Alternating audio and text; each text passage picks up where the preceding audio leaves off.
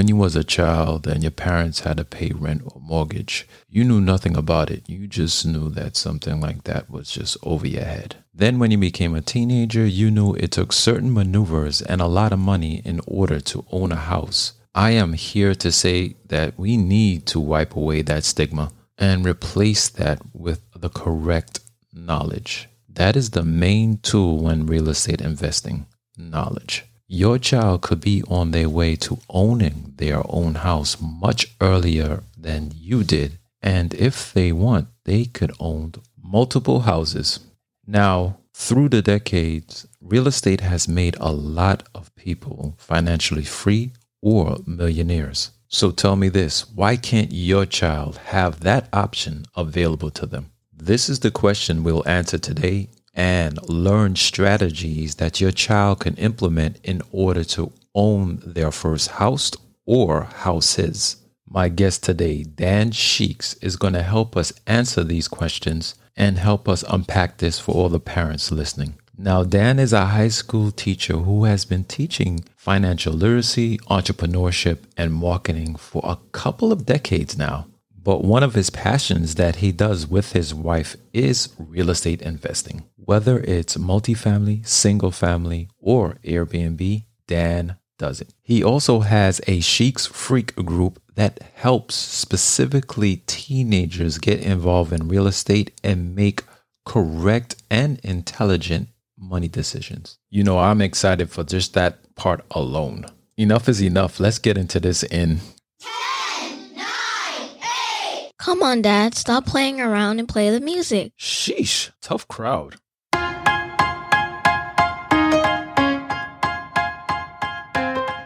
Have you ever wondered why some people seem to have it all financially? Do well off parents simply hand their children money? Or is there more to this wealth thing? Welcome to Raising Financial Freedom, the podcast.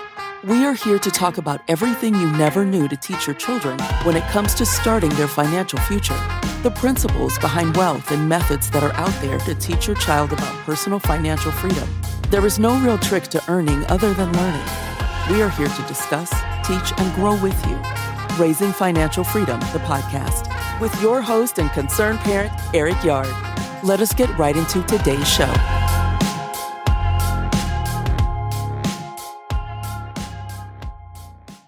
Welcome, everyone, to another show of Raising Financial Freedom. Today, I would like to welcome Dan Sheeks.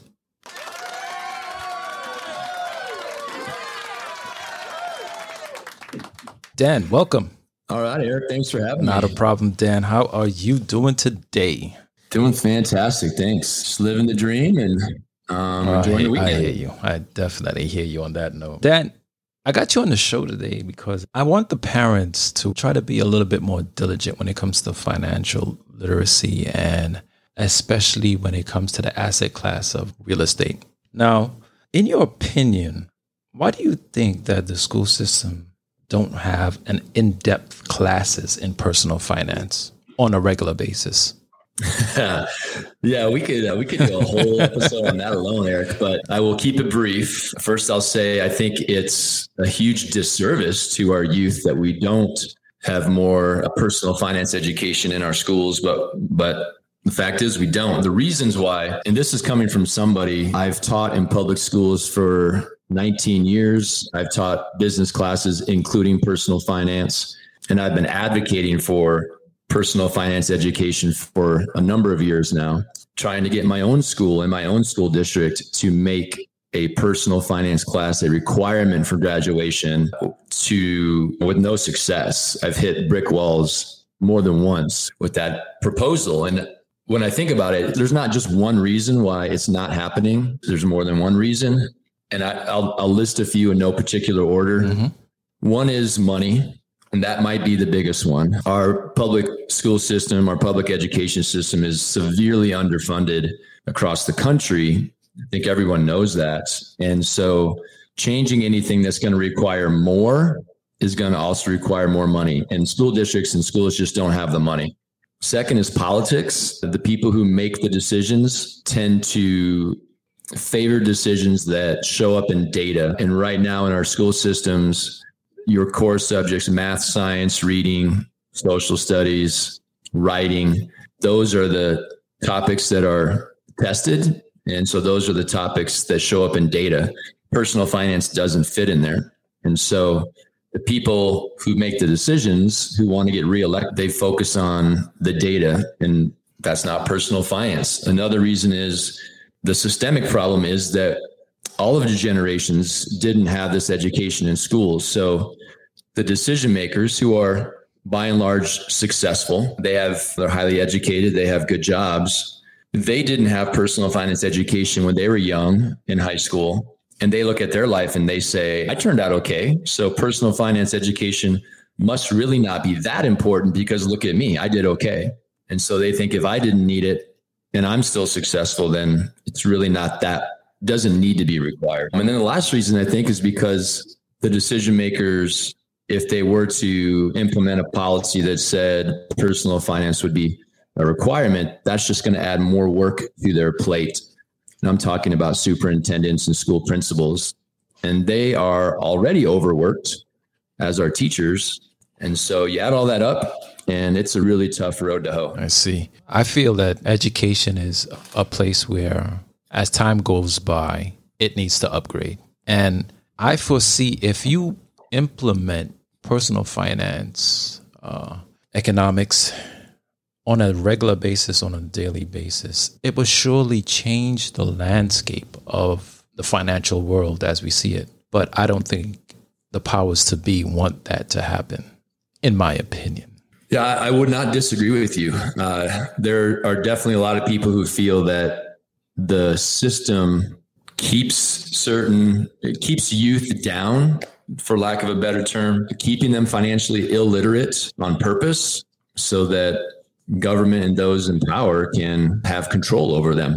I don't know that I subscribe to that theory, but I'm not going to disagree. So, in your mind, what kind of world you would can you picture it would be if the regular child was starting from elementary, was giving a financial class from every grade until eight till they graduate high school. And those lessons advance as they go on. Wow. So your question is what would our mm-hmm. world be like yeah. if that happened? Yeah. Yeah. It our world would look a lot different. And I think it would look different in very good ways when you look at things like, well, when you look at financial illiteracy, which is exactly what our country is, we are a financially illiterate country. And I should just speak to the United States. I, I don't really know what goes on in other countries and what effect the financial education system has outside of the US. So I can speak to the US and I would say that if every student had, as you propose, and I would agree with you 100%, continuing education, let's say K through 12, about money and finance that built, that was building and building until they left the school system. If that was true, our country would look amazingly different. When you look at things, the consequences of our country being financially illiterate, if you could just flip a switch and our country was financially literate, many of our societal challenges would lessen, if not extremely, extremely decreased So if you look at things like unemployment, government assistance that's needed, if you look at things like theft and crime, that goes down. Divorce goes down, domestic violence goes down, depression goes down, suicide goes down, bankruptcies go mm-hmm. down. The list goes on and on. So if we were a financially literate country, we would be in a lot better place. Wow. Yeah. You touched a lot of topics right there. And yeah, that's a whole show in itself. But yeah, I, I definitely agree. And I don't think people see that as the overall big picture, but that's just how I we here at Raising Financial Freedom look at it. So your specialty is in as an asset classes is real estate. Why is that? Uh, yeah. So my wife and I have chosen real estate as our main investing tool for a few reasons, but the two main ones are real estate produces, it increases your net worth in more than one or two ways. There's actually four ways that real estate increases net worth over time. And two, it's an asset that you can pass on to your heirs to create generational wealth that has so many different tax advantages that it's just it's nuts. It's a no brainer. It's the best way to pass on wealth to your children or your heirs. On that note, how can the parent, whether financially literate or not, can uh, teach their child about it? Yeah, it all comes down to knowledge. If the parent doesn't have knowledge on real estate investing, they have two options. Either one, they can learn and then teach their child. Nothing wrong with that. Or they can just send their child to the resources that are out there so that they can learn about real estate investing on their own. And then maybe the child teaches the parent. Okay. When I think about real estate now, I think about passive income. Those words come up. What is the definition of the passive income to you? And can you let us know some examples of it within the realm of real estate? Definitely. Yeah. Real estate and passive income are definitely connected. Real estate investing is one way to make passive income, which is one of the keys to achieving financial independence. So I mentioned earlier there's four ways that real estate increases your net worth and passive income is one of those which for real estate we also call it cash flow. And so if I gave you a specific example, let's say I had a house, a three bedroom house that I didn't live in. I bought it as an investment property and it brought in a thousand dollars of rent every month. And all of the expenses totaled $700 a month. Every month, I'm making $300 of positive mm-hmm. cash flow. That's mm-hmm. passive income. And it's passive income because every moment of every day, I'm making money, whether I'm sleeping, out on a bike ride, working my other job, or possibly working on that property. But I'm making money in my sleep right. all day long. Yep. So let's talk about house hacking and the BRRRR method. I had a show earlier this year. I would say no last year. Maybe it was last year, but I spoke to a, a military person where he was impl- implementing house hacking, and it was very good for um, military people to use that method because they can apply for a VA loan where they don't have to put down a down payment towards a living a dwelling or a multi-unit. Tell me for you, tell me what is house hacking and how the BRRRR method could help accomplish that also. Sure. Yeah. There's those two strategies you're talking about. They're they're very different, but they can be combined. So I'll start with house hacking. There, there's a few different ways to house hack, but I feel my opinion that house hacking is by far the best strategy to start real estate investing for for young people or really for anyone. My wife and I house hack right now. We're in our 40s and we have a son. There's just a lot of different ways to do it, but basically what you're doing is you're renting out part of your property while you live in it and you're using that rental income to help pay your expenses including mortgage and mm-hmm. electric bill and lawn care perhaps and it just helps you pay your bills. And if you do it, there are ways to do it you can live in that property for free, even though it is your or it is your mm-hmm. primary residence. So you mentioned like a VA loan for military. I work with a young guy who's in the Marines. He's 19. When I met him, he didn't own any real estate and he has bought a house hacking property, a, a house that has five bedrooms and he rents out four of them and he's living there for free and he has all the other advantages to real estate investing. And it is, like I said, by far the best way to get started in real estate. I'll put a quick plug in for a book that I think is um, super helpful for this topic, and that is a book called The House Hacking Strategy, written by Craig Curelop. So, for someone who's looking to learn about that strategy, I'd recommend that book. But there's different podcasts and blogs that specialize on house hacking as well. And so if you switch gears here and you go to the BRRRR method, which is BRR, and that stands for buy, rehab, rent, refinance, repeat. That's also a method my wife and I used, have used on some properties. The idea there is that you you buy a property that needs a ton of work, you rehab the property so that it's it's a nice rental property. You rent it to somebody, they're starting to pay you rental income you go to the bank and you refinance that property. And since you've fixed it up, it will hopefully should be worth more than mm-hmm. what you mm-hmm. bought it for. So when you refinance, you can pull some or even sometimes all of the money that you've put into it. The renovation costs and perhaps even some or all of your down payment. You get that money back. You now have a mortgage on the house, and then you can repeat because you have your money to to use over again. So if you're going to combine the BRRRR method and house hacking, which is doable, you would have that person buy a house that would be a primary residence, but it's going to be uh, a, a big time fixer upper. And then you would fix it up. And then the renting stage would be you're still going to live in it, possibly in one of the rooms mm-hmm. or in one of the units, rent out the other rooms or units to some tenants, get that income coming in, and finish the process. So refinance it and repeat. Yeah. Uh, and I don't know how sweet that sounds to parents, but when you laid it out right there, that sounds so sweet because you could take it even another level for military people who don't have to put a down payment down. Picture you don't have to put down no down payment and you're just paying your closing costs and now you got the property. Now you apply the BRRRR method. Now you have money to use someplace else to reinvest. Yeah, I would agree with you, but I want to make sure your listeners know that if you're not in the military, it's still a great deal. if you're buying a primary residence, a military member can have a VA loan with 0 mm-hmm. down.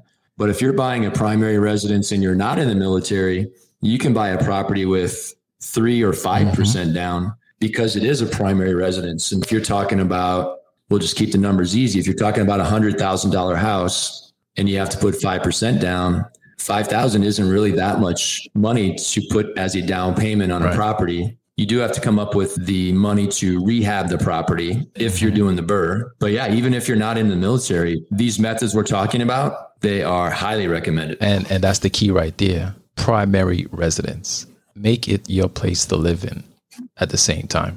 Yes. So for the house hack, you have to live there for a year or at least plan to live there for a year. The BRRRR method, if you did it by itself, it doesn't have to be a primary residence. But if you're combining them, yeah, you need right, to live there right. for a year. So, how can a parent now, something like this could be intimidating for a parent or for a young adult?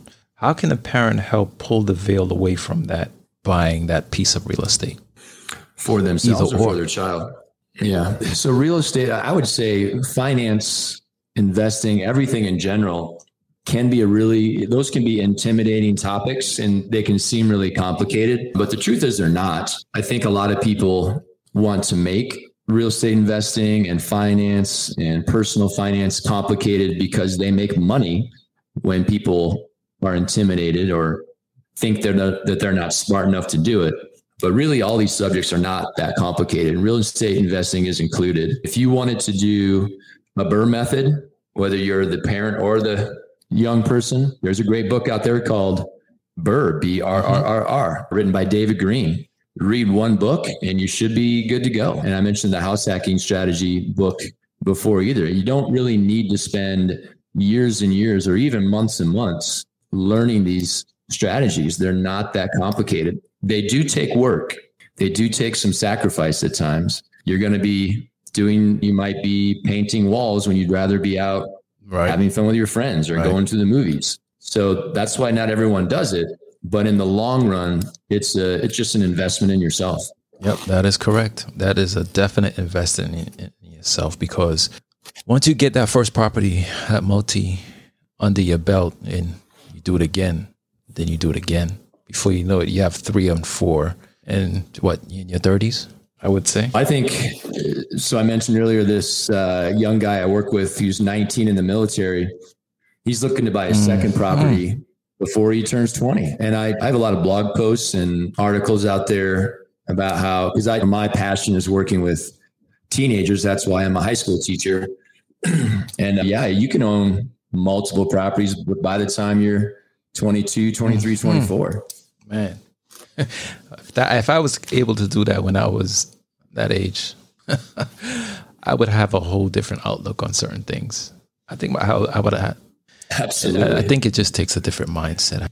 I, I would agree with that. To to use real estate investing as a tool for financial independence, it's not for everybody. Like I said, there's some sacrifice involved and a, a certain mindset that that will get you there. But the good thing is that mindset is not specific to any certain gender or ethnic group or income level. I've met young people from all walks of life that have this mindset to grow their wealth mm-hmm. very quickly. And I think that stems back to what we started off talking about is the financial literacy, knowing your options, knowing that this option is there and that you're capable of doing that at that age or whenever. It's key. Yeah, it's so important. So Dan, what is the Sheeks Freak group? Yeah, that's the Sheeks Freaks uh, is a community. It's an online community I created a couple years ago, and it's taken off. So it's the members in the community are anywhere from about 14, 15, all the way up to about 25 years old. They're from all across the United States.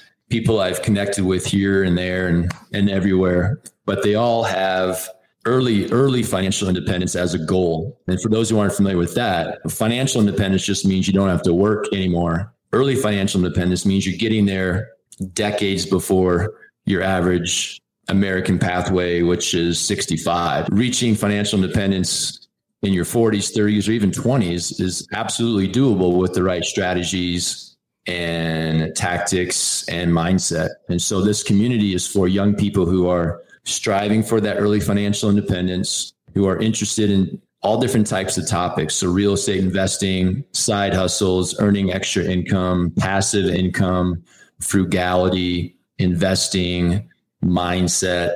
So, the young people who are all in on those types of topics, they fit into this group. And once they're around others who are like minded and mm-hmm. of the same age, it's like watching wildfire. It just grows and multiplies. And it's, it's been a What other success have you seen in your group besides the one guy that who already has two properties underneath his belt at a young age? Well, yeah, we've seen a number of young people buy their first property, rental property, before age 21, before age 20, all of them house hacking.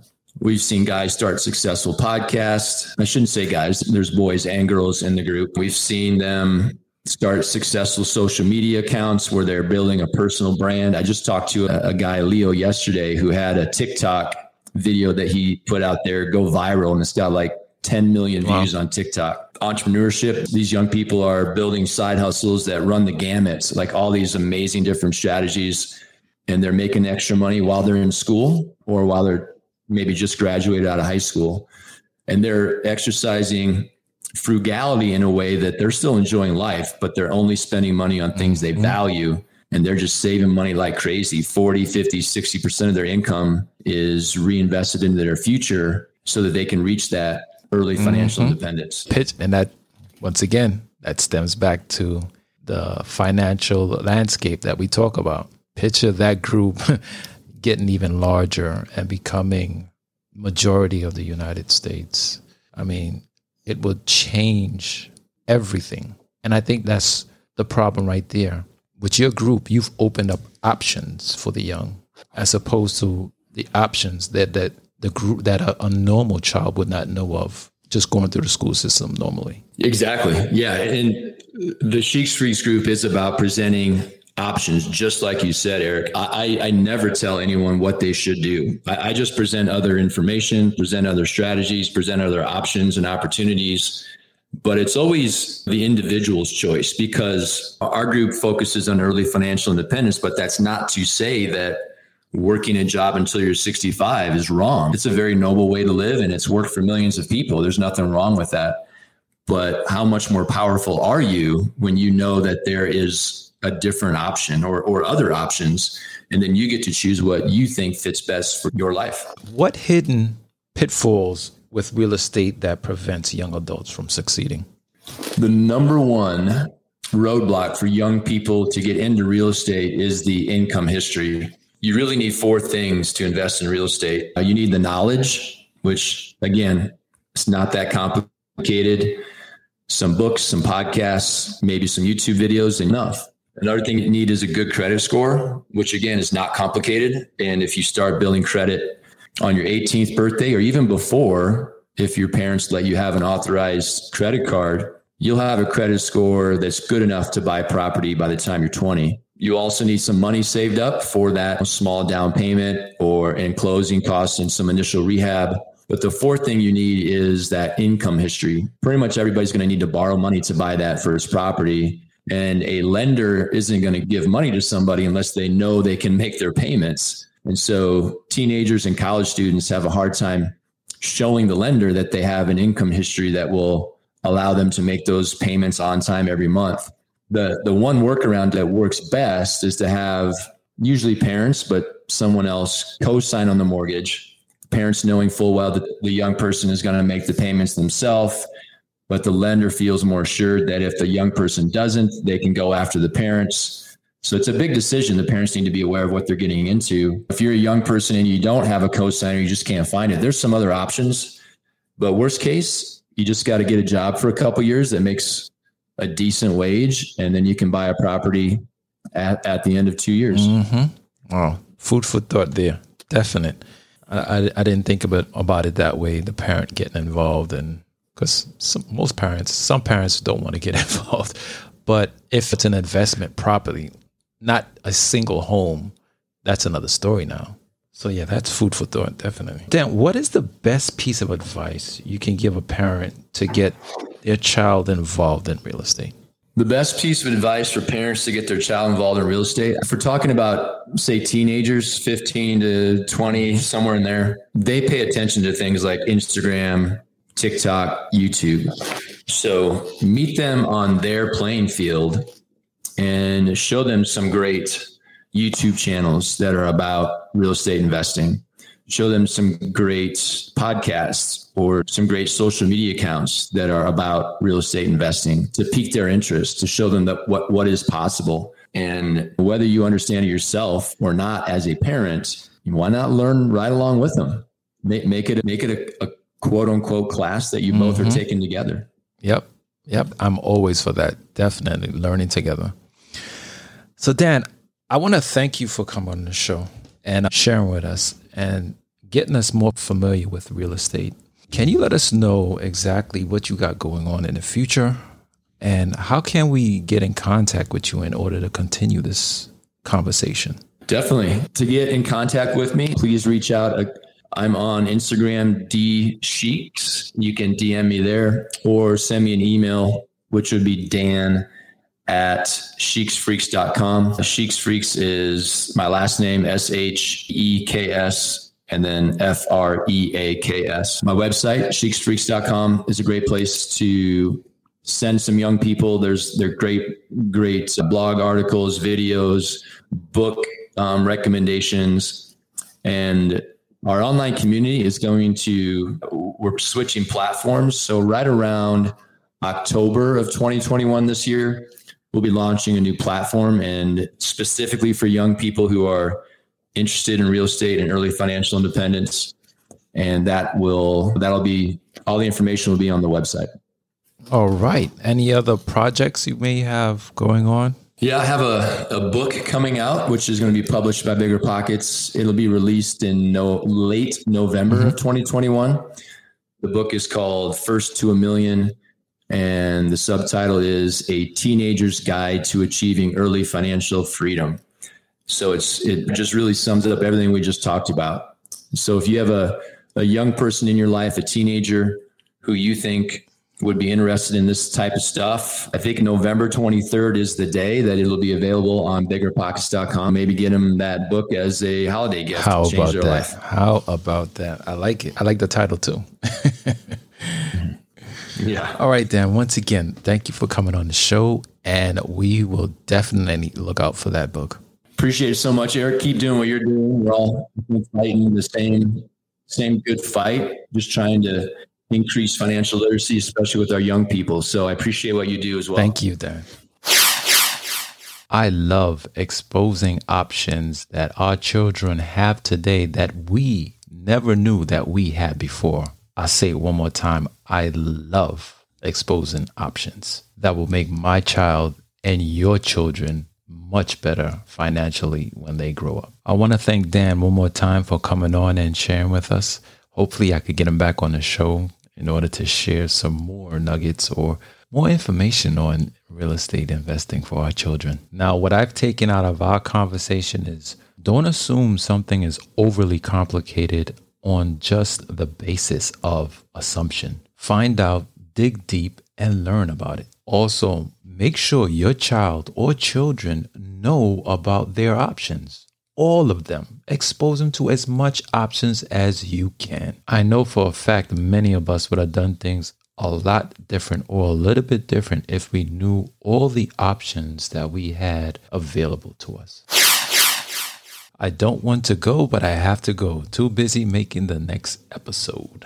But there is one thing I would like you to do for me is to share with other parents. Let this knowledge spread out like wildfire.